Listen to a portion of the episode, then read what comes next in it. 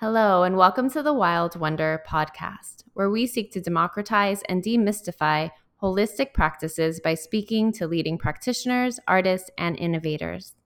I'm Kristen Yorka, and I'll be your guide. In this episode of the Wild Wonder podcast, we welcome Philadelphia artist, writer, filmmaker, and art educator Joy Eliza Wall.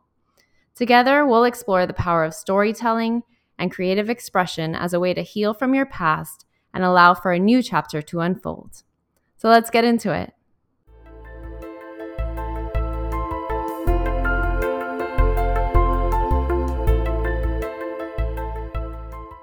Hi, Joy, and welcome to the Wild Wonder podcast.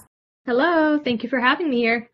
It's so great that you're here. Um, I come from a long line of teachers myself, so I'm always in awe when I get to have a teacher on the podcast. You teach art education in Philadelphia schools, am I right? Correct, yes. I would love to know what led you there. Yeah, so I think I was really inspired by my high school art teachers when I was going through high school. Mm-hmm. Um, really inspired by just a lot of the creative freedom I was able to have, um, a lot of like the creative risk taking and just like how accepting that community was. And I think Um, as a, you know, being a very developmental age, like becoming me as a person, as a individual with my identity, I just felt really um, kind of cocooned and really like welcomed. Uh, and I wanted to provide that for my own students. And I, I definitely found high school was like the spot. I found mm-hmm. the most inspiration for myself as a creative, in addition to being able to be that like nurturing space Um, for young creatives as well. I really enjoyed that experience. And then, you know, my journey through um, art education, I'm currently an adaptive art teacher. So I teach um, life skills support and autistic support, um, fourteen to twenty-one, so kind of the high school setting. Um, I it's my second year in that position, and it the kids have just taught me so much, um, always creatively inspired by them. And you know, this is my eighth year teaching overall in Philadelphia, and it's just kind of what I'll probably be doing for a while. It's a good fit. Um, I think it pairs really well with kind of just some general interests. So I've just really enjoyed the journey so far. I'd love to highlight the importance of art education in schools, because so often it's the first thing on the chopping block when, you know, school systems lose funding. I would love it if you could highlight a story of how, you know, learning about art and teaching children art, how it helps them kind of learn about themselves more and move through some of these more challenging situations. Absolutely. I think like one of my kind of favorite things as an art teacher um, in the high school setting has been connecting my students with um, different like community projects. So I'll try to engage Um, a class or two, or sometimes a couple classes um, in the Philadelphia Flower Show every year. I think there's a lot of um, just kind of deep symbolism with flowers and growth and change um, and transformation. And uh, this past year, we had the flower show at the um, F D R park, and it was outside for the second year, which was really exciting. Um, it really brought in a lot more people uh, to this experience. Uh, my students were in the Garden Gate class, and we were able to kind of create a piece inspired by, you know, an artist I was teaching, Isaiah Zagar, who's just an amazing um, mosaic artist in Philly.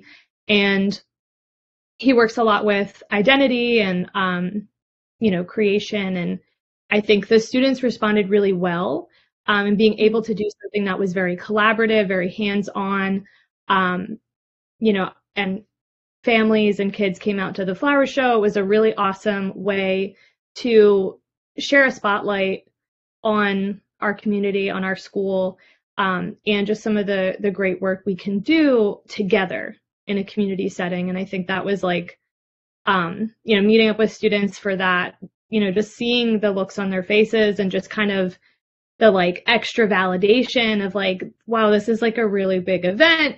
Um, to kind of have that pride, I think, mm-hmm. is something, um, you know, I've seen from my students that is just, you know, keeps me going, you know, year after year. That's just one of the examples.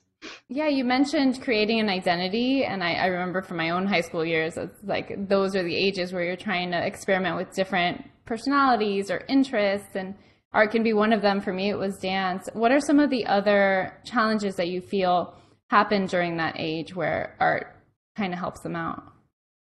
I think specifically, you know, with students as they develop and try new things, I think it's really important that they give things like a first try, a second try, mm-hmm. um, to be able to to not kind of box themselves in.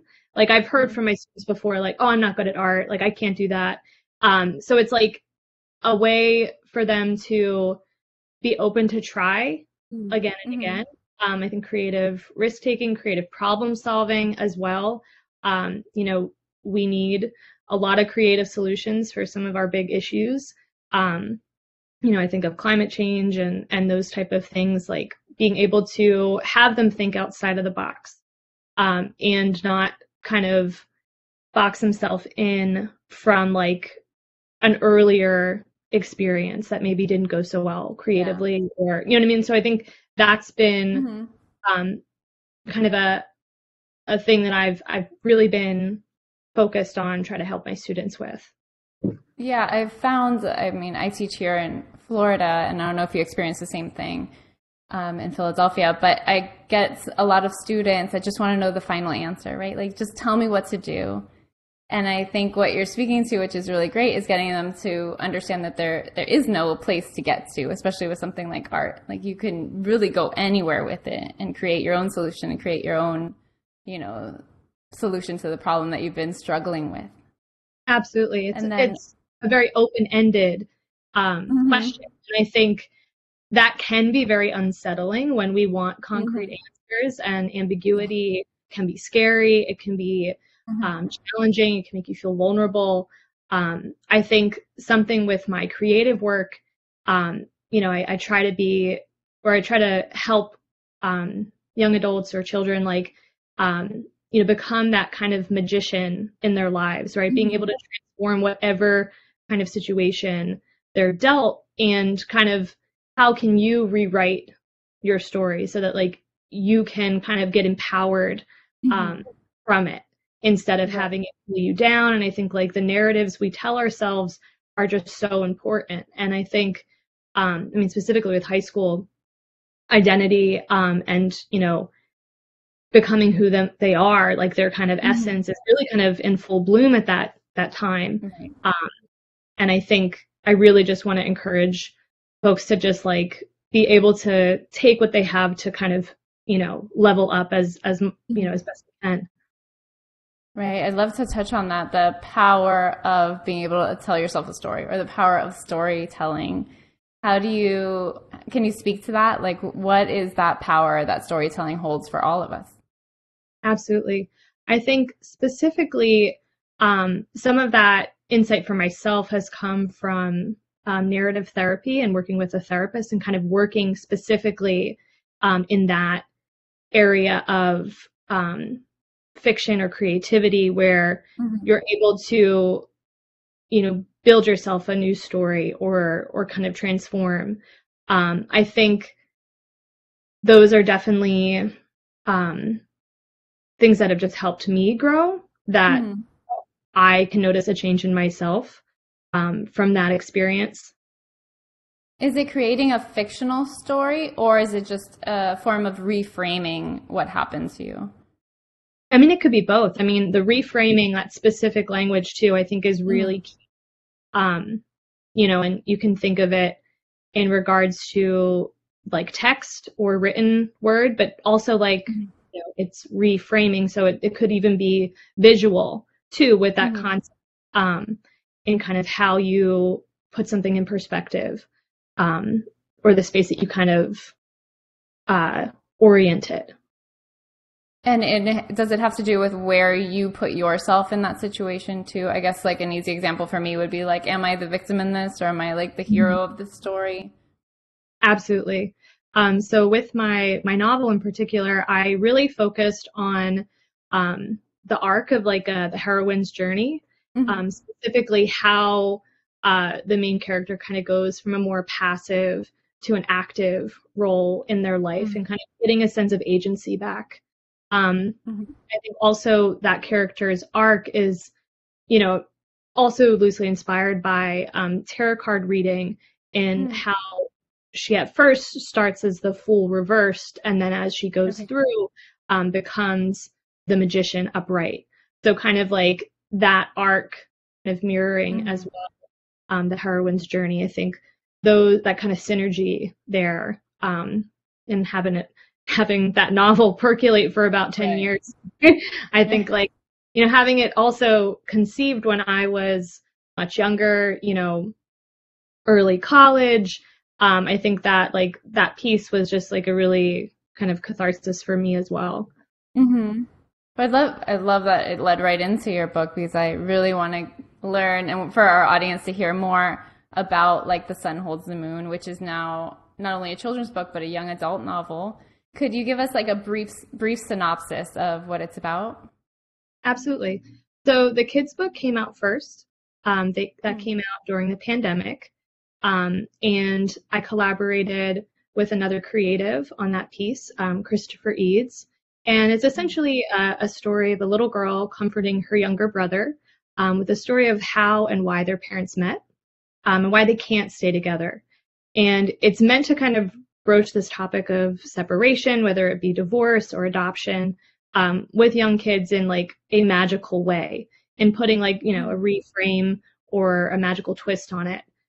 Um, and I think it kind of, from my experience with the book kind of being out there and um, doing different sales or different events, um, mm-hmm. I think it's really connected with an audience that I feel like doesn't have much literature out mm-hmm. there for them, right? At least in this specific um, angle. So I think it, it's been great because those that connect with it, like really connect with it. Mm-hmm. Like I had someone reach out and send me a picture of her and her kids reading the book together. She had just gone through divorce. Like it was something that she was able to share um, with them that kind of like brightened and sparked things up. Um, so I think that was something that really just touched me um, as like feedback mm-hmm. from the kids' book.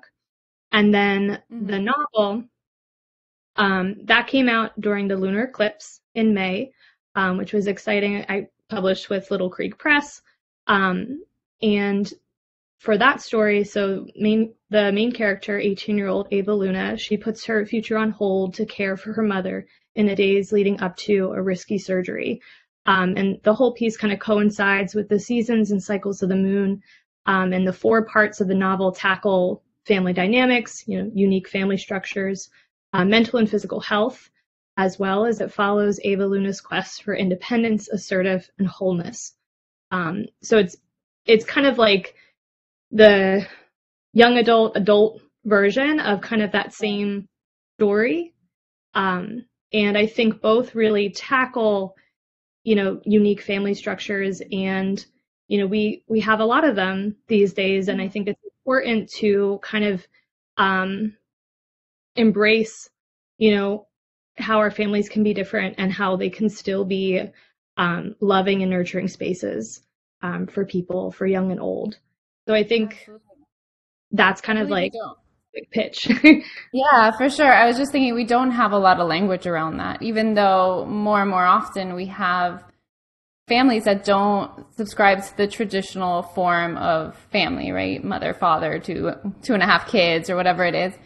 And so when we're faced with a, a challenge, like telling a child or describing to a child why, why their family is different from their friends at school or others, I think it's great to have something like a children's book that you could read together, and then that broaches the topic and kind of gives you the language to kind of describe the situation and, and reframe it, really.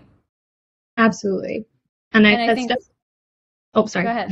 Yeah, I was just going to say that even with the young adult novel, then you're giving that young adult the language to help them reframe it for themselves. Absolutely. I think another thing that's kind of woven throughout the piece as well um, is the story's kind of set or nestled in the contra dancing community, which is um, like a folk dance that has like a, you know, strong, vibrant culture and community. Um, and I think that, as you know, having been a part of that community for about ten years or so, um, was also a great way for me to um, think about like community and family, not mm-hmm. just in the sense of like the nuclear family structure, right. but as in like the whole the whole village, right, that raises the kid, mm-hmm. um, you know, and kind of like your chosen family or, um, you know, friends and kind of like that circle, which I think are really important to to building one's character and who they are. Mm-hmm. Sure, and validating that. I think I, also different cultures think of family differently. For for example, I'm Cuban American, so my family includes everyone else, like my cousins and my aunts and my uncles and everyone, whether in this country or not. Um, so I think that's very validating to read and see and hear. I would like to go back to the community you just mentioned because I don't think I'm familiar. You said it was the Intercontra dance? So it's called um, Contra dancing. And it's English, English ballroom dancing meets okay. swing dancing. Um, and it's like a, a nice niche community. Um, oh. It's very popular on the East Coast. And okay. um, there's different like contra dance weekends and, you know, hmm. just the, um, some clogging and stuff also kind of finds its way in there. Some waltzes um, as well. But it's essentially like you have a partner that you dance through a long line of dancers with all the way up and back. Okay. Um, and like swinging and like balance and swing, um, mm-hmm. do-si-do, like those are just kind of some of the, the verbiage, um, some of the okay. moves. Um, but I think, you know, it's, it's kind of this cyclical movement in addition to kind of how it kind of parallels the orbit of the sun and the moon or different celestial bodies. Those were kind of some things I was weaving throughout. Um, 'cause in the story, the, the mom is, um, compared to the moon, the dad compared to the sun. Um, and it's like this orbit, um, this kind of cyclical journey mm-hmm. that, you know, I think, you know, life can very much feel like that, that, uh, cyclical journey. And I think, um, yeah, those were just some things that I've kind of infused along the way. Yeah, I'd like to go back to these archetypes of the sun and the moon, because I know you did a lot of research to kind of, if not choose these archetypes, but really bring them to life. I'd like to hear your process on that. Absolutely. So I did a, did a little bit of research in kind of um, different cultures that ascribe certain um, femininity or masculinity to the sun and the moon. Um, certain perceptions of the eclipse as well, um, how it could be like a very scary thing, um, you know, a lot of questions before certain, you know, before science came out about like, hey, what's actually happening? Why is, you know, the moon red? um, yeah. So I think there's, there's just some really fascinating uh, kind of stories, right? These kind of narratives mm-hmm. that have been passed down from year to year um, about like, you know, why the cycles are the way they are. Um, so I just found that the the sun and the moon kind of like naturally fit into like masculine, feminine kind of, um, mm-hmm. and started to kind of really push through, um, you know, observing my own parents who are definitely inspired uh, by that those characters in my book. Um, and kind of seeing certain natural rhythms of relationships. Um, I think those were definitely kind of playing a part in that. So you mentioned your parents. So this was a story partially inspired, at least, by the experience you had with your own parents. Could you speak to that? Yeah. So my parents are amazing, supportive people. Mm-hmm. Um, and I actually, for a very long time, had kind of been writing this Uh, very privately and not like having shared mm-hmm. much with my parents. Um, and I was actually like, because it, it touched on, it touches on like a challenging time that we'd gone through as a family. Mm-hmm. Um, you know, my parents, you know, having been divorced, um, my mom having gone through lots of health issues, uh, mental and physical.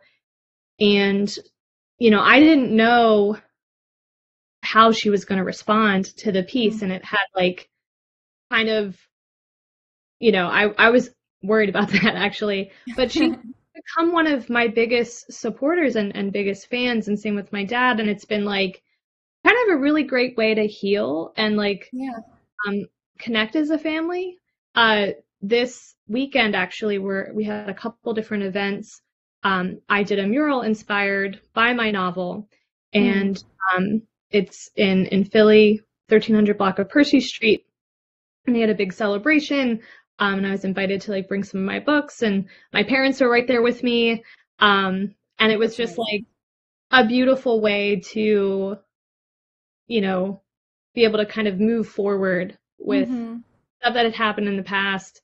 You know, it's still a piece of fiction, right? Like okay. it's still def- it's still different than what mm-hmm, happened. Yeah. um, but I think that's been like a great way to kind of move forward as a family and, and, you know, embrace a, a new dynamic.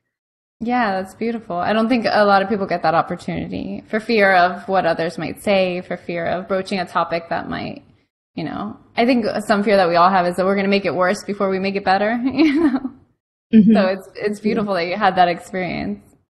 Thank you. I would like to, I, I really, yeah, I would, I would love to touch on something I recently read. Um, I don't know if you're familiar. C S Lewis wrote a essay on writing for children. Okay. And I just I just came across it because my daughter um, was reading one of the books for school. And he says that fantasy is not escapism for children. It actually brings the magical into everyday life. Mm. I'd love to hear your thoughts on that. I love that. Um, I think specifically what I can uh, what I think of when I hear that is, you know, so my mom is a reading specialist. Mm. And Um, she actually taught me to read because I really struggled with it in first grade. Oh. We would sit down at the kitchen table with my spelling words, and we would write stories with those words. And I would like cut out magazine clippings and like draw like different characters. Um, and it was a great way to not only learn, but to also um, still find that, you know, unique magic, right? That mm-hmm. like amongst the mundane, such as your spelling words, right. you know, like, um, so I think, I, I mean, that's kind of just what came to me um, when I heard that. But I also think, I mean, creative play is such a beautiful thing that you can observe with children. I think that, mm-hmm. um, you know, and they just, I'm just thinking of like when kids set up like a little tea party and like they have this whole story about like this yeah. one character, and then they want to loop you in on it, and it's like um yeah like in kind of imaginary characters and stuff like that. Like, I mean, the lines are really blurred, right? Like they're they're they're naturally coming to stories, um and I think that is just such a beautiful spark that, like, I think, you know, with age, like, we sometimes lose, um but I think certain certain rituals or certain um kind of moments of spontaneity can really can try to bring that out again. Um, yeah, you mentioned losing it when we're older. I hear so many adults say, well, I'm just not creative. And my first thought is like, well, that's kind of impossible. But how do we keep that creative spark from, or keep believing in our creative spark from when we're children until we're, we're adults? Yeah, I think it kind of is a combination of um, like a ritual or some sort of like discipline. You kind of continue to bring yourself back to like, okay, I'm going to sit down and I'm going to like either work on a painting or, you know, do something, I guess, quote unquote, creative, um, mm-hmm. or just setting aside time. And then the other part is um, that balance of like, you know, bringing a little something new to it, some sort of spontaneity. Mm-hmm. Um, so it's like, it's an odd balance. Like you have to like yeah. show up to, you know, being disciplined enough to like keep at mm-hmm. it and like, you know, build your skills, but then you also want to be open to like, you know, when an idea comes to you, like, you know, jotting it down or kind of running with it. Um, I think it's a, it's a balance of that. Yeah. And then with children, when we're working with children, how do we inspire that in them? Because I even see it kind of younger and younger these days of children being like, oh, I'm, I'm not into that. Oh, I don't, you know, I don't play. I don't create. I don't do art. How do we keep them going in that? Yeah, I think that is, that is the tricky part. Um, I think also when, you know, kids or young adults see um, adults who are, like, you know, excited or energized, like, I think that does more, I think, than, um, you know, than just telling them, hey, you know, like, yeah. you know what I mean? Like, I think that example, yeah. um, you know, they can feel when you're faking it, you know what I mean? Yeah. Like, okay. as, especially as, like, an art teacher, like, I'm not feeling it every day, but I think they get a lot from it when, you know, whether we do those community projects or the flower mm-hmm. show, like, I get super excited and into it. So right. I think that kind of, like, builds the the reason for why to kind of keep mm-hmm. doing creative work. Um, and I think just sharing, like, your creative stuff with your students or, or with kids or, or young adults, I think is also um, a good way to do that too. I think that's profoundly important, even though it sounds so simple, but I was, like, walking through a bookstore the other day and there's a book, like, How to Get Your Kids to Read More. And I was like, you read, you make reading exciting for you. And then other kids want to read because they see it's something, like, so important to you. So I love that what you're saying is, like, if you have a creative outlet to share that with your children or to be excited about it, be like, look what I created. Um, but so much of that is missing in our society. I don't see enough people just creating to create. Like, I love art for art's sake, and you just don't see that enough in our society. Absolutely. Going back to your book, because that is why we're here, I would love uh, to know how folks can purchase your book, um, how they could learn more about you. Absolutely. Um, so if folks are interested in buying a copy, um, I have um, copies kind of everywhere uh, books are sold. Um, I recommend going and ordering from local um, shops, though. Like, Little Creek Press has an online shop. I think that's a great way um, to support um, smaller indie publishing houses. Mm-hmm. Um, so the novels on Little Creek Press site and everywhere books are sold. My mm-hmm. children's book is on Amazon. Um, and I do have a, an upcoming children's book uh, coming out called Trash Crab. Um, and okay. this kind of touches on the, the topic of creative problem solving. Um, something that's really important to me is um, trash and recycling. I, you know, I live in Philly. Um, it's a battle every day with with kind of litter um, mm-hmm. on the street. Um, as a block captain, I've been involved with my, my block since probably twenty sixteen, twenty seventeen, mm-hmm. and kind of, um, doing weekly street cleanups, um, you know, being a part of different community events to, to bring change. So Trash Crab is a day at the beach that turns into a search and rescue mission when the Taylor sisters, so a, a, two little girls, they stumble upon their first trash crab. Mm-hmm. So instead of shells, these hermit crabs, they use plastic bottles, um, cans, other kind of thrown away items for their home, for their shell. And it can actually, like, trap them in there, and it's just a really terrible thing. So the two main characters, Juniper Rose and Katerina May, they save as many ocean critters as they can on their, their journey up the coast. Um, and they, they really kind of address that problem of trash and recycling. There's a glossary in the back as well.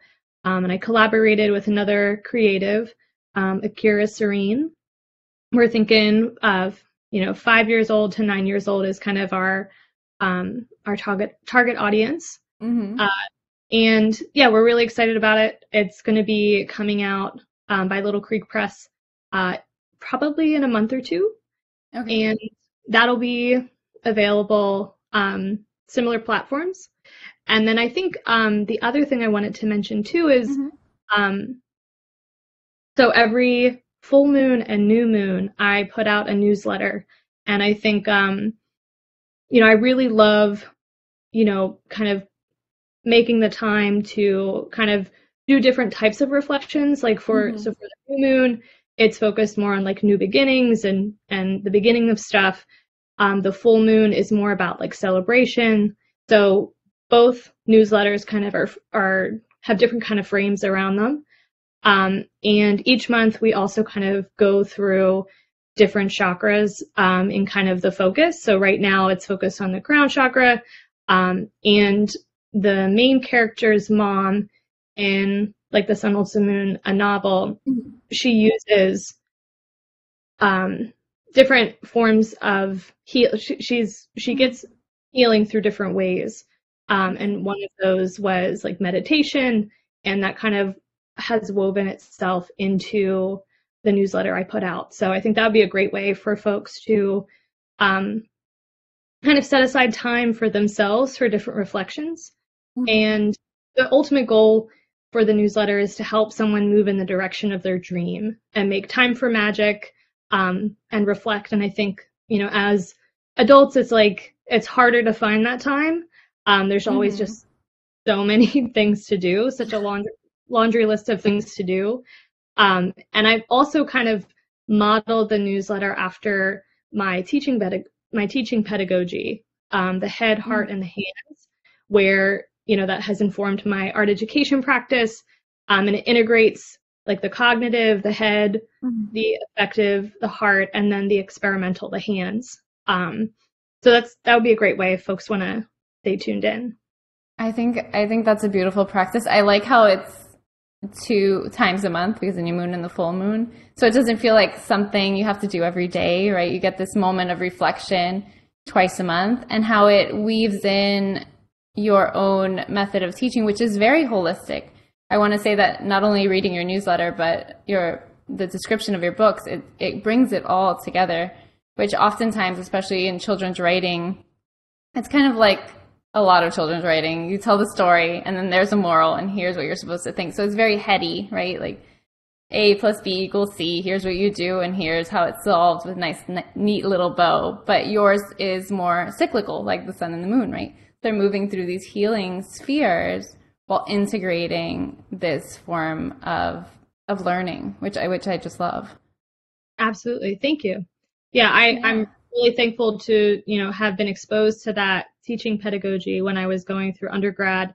I think it really stuck with me. Um, mm-hmm. I think my art education courses were really, I mean, they were amazing. They were really awesome. Mm-hmm. I went to, to Temple University, Tyler School of Art, and that really kind of set the the foundation, um, you know, as a creative and then as a as an art educator, which I think um, you can think of them as these separate boxes, but I think, mm-hmm. you know, in, you know, knitting them together and kind of, it does make you feel more whole or more mm-hmm. satisfied. Um, mm-hmm.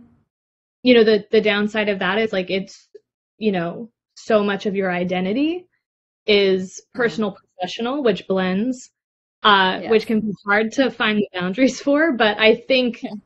with, you know, coming to it with that um, awareness, I think can help you out. Mm-hmm.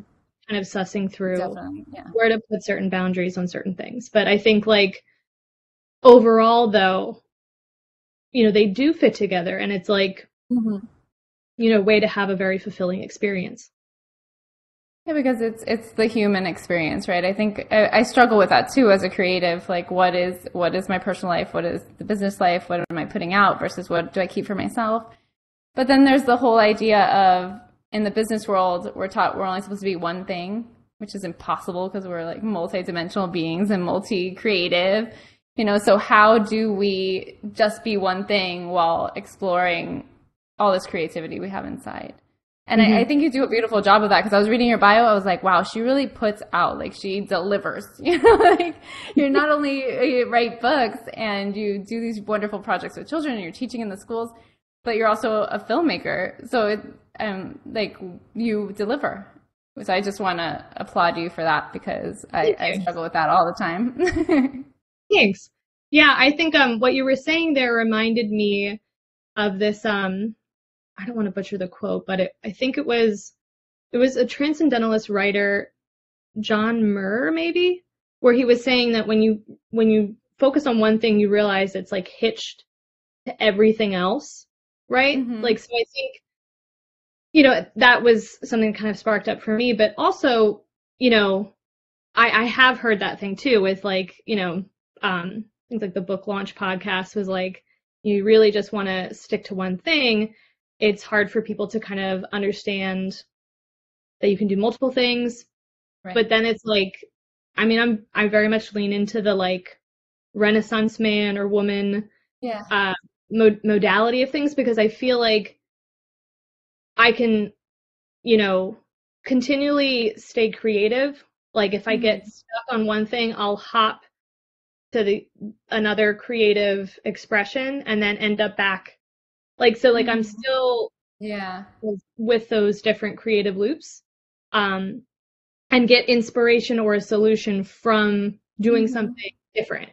Um, yeah. You know, whether it be like editing, you know, audio or video, you know, it can have my brain kind of go in a different autopilot, which some things, mm-hmm. you know, some ideas sometimes come from that. Um, yeah. So yeah, I think like there's a lot to be said with that kind of approach to creativity. Um, yeah, I, I absolutely agree. It's a, it's something I still struggle with. I guess it's societal. It's what we learn, right? Just stick to the one thing, be really good at the one thing.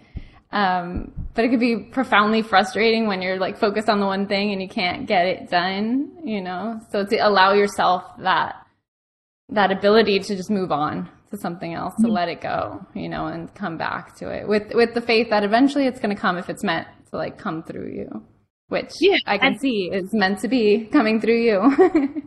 And to also just give you the, you know, give yourself the freedom to like, be like, you know, I'm going to try something new. You know, I mm. might mess up on this. This might be completely terrible. It might not come out as planned. Yeah. Um, but to have like, well, I'll just get the next one. You know, I'll ride the next wave. I think is like also, you know, just helps you kind of keep it in a flow. Um, yeah, that's been something that's um, been helpful to me at least. Yeah. Do you struggle with? I mean, now I'm getting way off topic, but I think it's important. Do you struggle with? Um, ego identification with your art, because that's something I've always struggled with when I was younger, more so than now, but like how we separate ourselves from the art. Yeah, I think that is really hard, um, especially when you're making stuff that's very deeply personal or that's like, oh yeah, that main character is me. And yeah. Specifically when my my novel was, you know, going through the editing process, which is so grueling, you have to kill your darlings, and you know, you get so much feedback that, like, it is empowering, though, because you can, like, you know, you figure out what you're going to hold and fold for. Like, you mm, you realize, like, yeah. okay, like, this is what I'm going to, like, change. Uh, I'm going to take this advice, and then this is what I'm going to, like, d- dig my heels in on and kind of go mm-hmm. further into this this concept with. I think when my editor was like, you know, your main character has no identity. And I was like, what? I was like, what? That's me, though. I don't. What? I don't have a. I don't have a personality.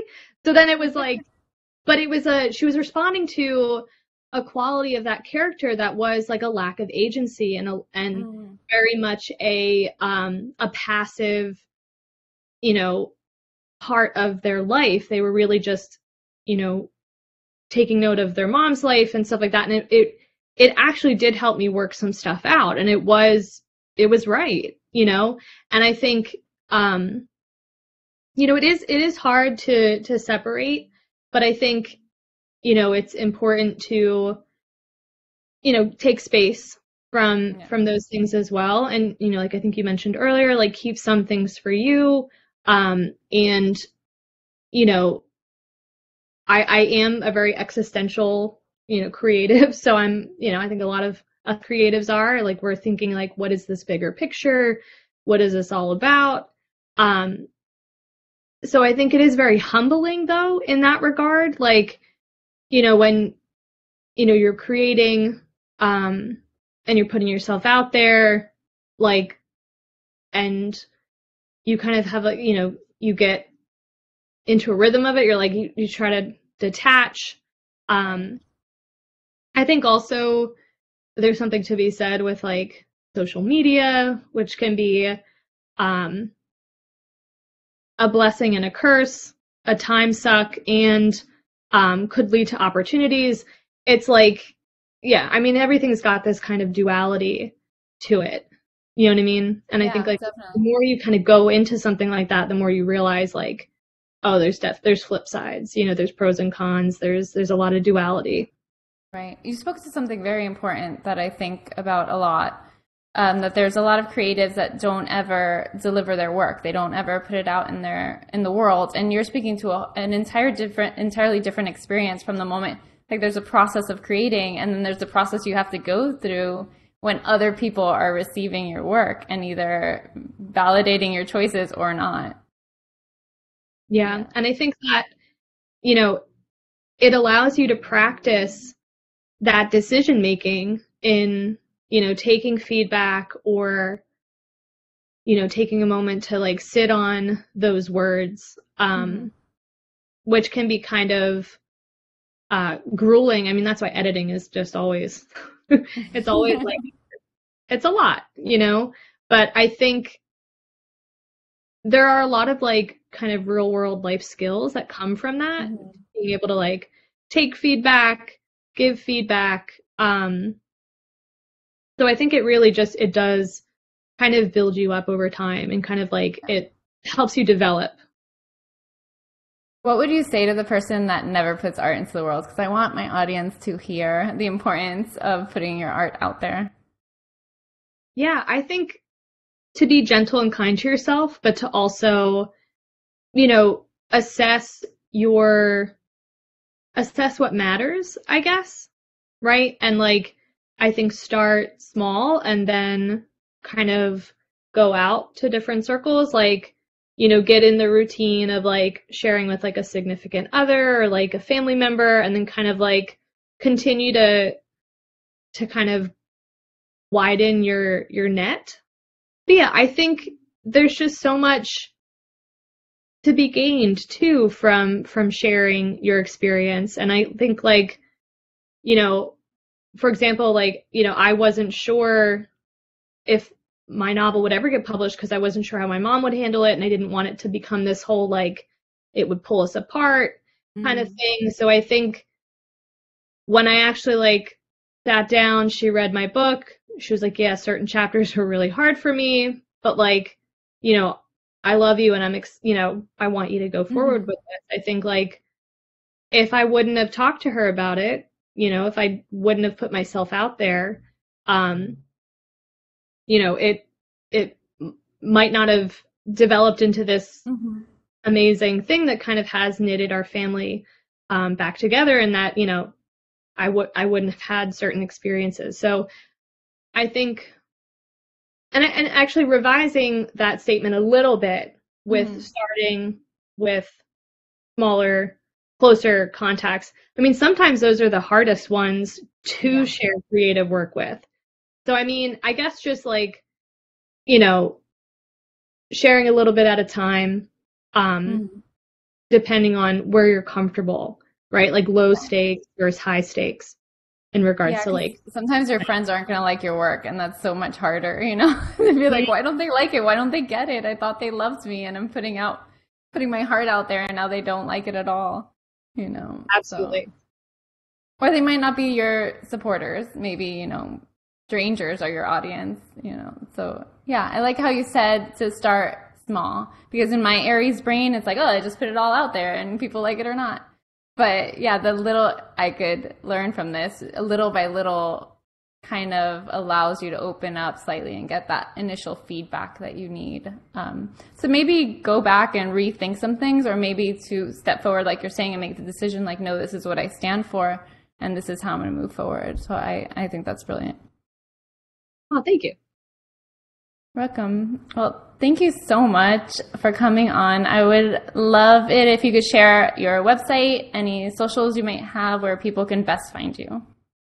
Absolutely. I mean, it's been a pleasure to jump on here and talk about um, creative work. I think it's so important to us as humans, and um, just getting the richness and fullness of life. Um, but yeah, if folks want to continue to to kind of hear about me um, or follow my creative journey, I am on um, Facebook, Instagram, Twitter, and YouTube as mm-hmm. J. Eliza Wall, which is just like a shrunken version of my name, Joy Elizabeth Moldinger, but J. Eliza Wall is just shorter. It's like a little version of my name. I love it. And we're going to put all the links in the description of this episode so folks can find you anytime. And I hope they will reach out to you and get the book for the holidays, or just as a, that initial conversation starter for a conversation with a young child or young adult. So I want to thank you again. Um, thank you for sharing your wisdom with me and with our audience. I thoroughly enjoyed this conversation.